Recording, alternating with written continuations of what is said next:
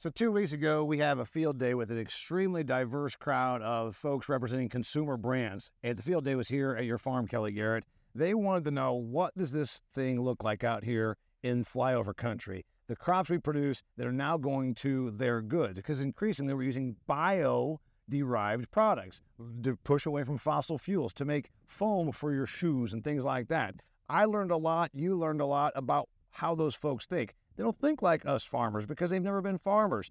Um, I guess help me explain it to the others what we saw and what our takeaway was, and how we can make this whole bridge, uh, you know, come together even faster. Yeah, you know, the group of folks that came was from all over the country and really from all over the world, and I think they were a little skeptical of what they were going to see. Not bad, but was it going to be worth their time? And then they came, and a couple people told me they were moved, which moved me to know that we were uh, filling that void. There's such a disconnect between the consumer and farming now. And their number one question was because you had shoe designers, you had shampoo and soap makers, you had flooring companies, food you, soda company, apparel carpet, companies, yeah, right. you know, and they they were nervous. Their number one question is if this corn is used for an industrial use, are we taking food out of the pipeline? And they've heard that because for years the mantra from people that opposed ethanol was you're taking corn and making it into fuel for people's SUVs, and that could be going to feed a starving child in Africa. I mean, it's, it's kind of the take on that, right? Exactly. And, of course, the answer is the answer is no. And I and I debunked that myth for them, and we can go through that again right here very easily. You know, and we talk about downstream, and I don't even, you know, you have to kind of wrap your head around even what downstream means. I'm the farmer raising corn. I'm at the top of the stream. Primient buys the corn, turns it into a glucose. Okay. Then Covation Bio buys the glucose, makes the bio-based polymer Yep. that the other companies buy to make the flooring, make the midsoles of the shoes. It goes into apparel. It goes into spandex. Goes into many, many uses. What's interesting is at your field day, I'm talking to the president of Covation Bio, and I said, you know, I'm not sure I'm familiar with your company. He said, yeah, because we are a spinoff from DuPont.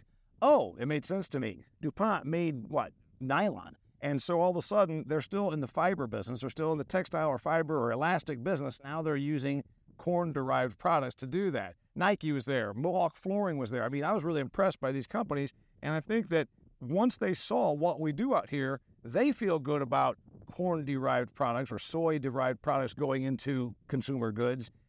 Now they got to sell it on to the consumer. Right. And they they talked about the consumer wants to know or the brand designer wants to know, are we taking food out of the pipeline? My answer to them was no. And what I showed them for for you know an example in my world is the ethanol industry. And I showed them the syrup, the dry distillers grains, the silage, the soy hull pellets. I showed them all the byproducts that come from ethanol or soybean production, wheat straw. You know, that's a byproduct raising. Right. I showed them all the byproducts that we use to now feed the cattle. And all the media really talks about is ethanol, or all the media talks about is the glucose that Primient is, Yeah. like we're taking food out. Uh, ethanol production has made Right. cattle feeding more cost efficient, Right. easier, and the cattle gain better from these products. So in a lot of ways, we've actually, I think the argument can be made, we've added food to the pipe. And we've and we've also stepped up. Once we now have more sources to play, take our corn, we can produce more corn. Absolutely. I, I, I think that's I think it's all a win-win. So uh, your last message to someone that's I hear that's in that market that's not us. They are not used to being in cornfields. The the look that we saw in those people's eyes when they came out here and and did what we do or saw what you do. Um, what did you close out with that you really thought was like, man, now we get it and they get it too? It's a great way to live out here. We're producing a great product with American corn. It's a renewable resource. By using it for industrial use, we're not taking food out of the pipeline. We're actually adding food.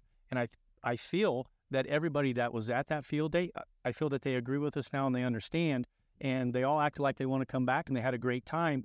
And the understanding and the connection that we made is very important to our American way of life. My takeaway, thank you. My takeaway was that we demonstrated uh, re- that carbon's getting gobbled up out here. Yeah. If we're supposed to be reducing carbon, this is where it goes to. This is where it goes. That's right. and uh, you want to use less fossil fuels? Here's your answer, stated behind us. I think that they started to make the connection, sort of connect the dots. Less carbon equals this. Less fossil fuels equals this. Less environmental impact equals sustainable farming, and that's where I think that they actually connected the dots. They do. Uh, that's what the whole day was about. Those people those companies being able to connect the dots to feel good about what's going on upstream as well as downstream. Truterra brought them here to your farm. My name is Damian Mason. He's Kelly Garrett. We're talking about the road to sustainability and uh, the great strides we've made here with our sustainability partners like Truterra. Until next time, stay tuned.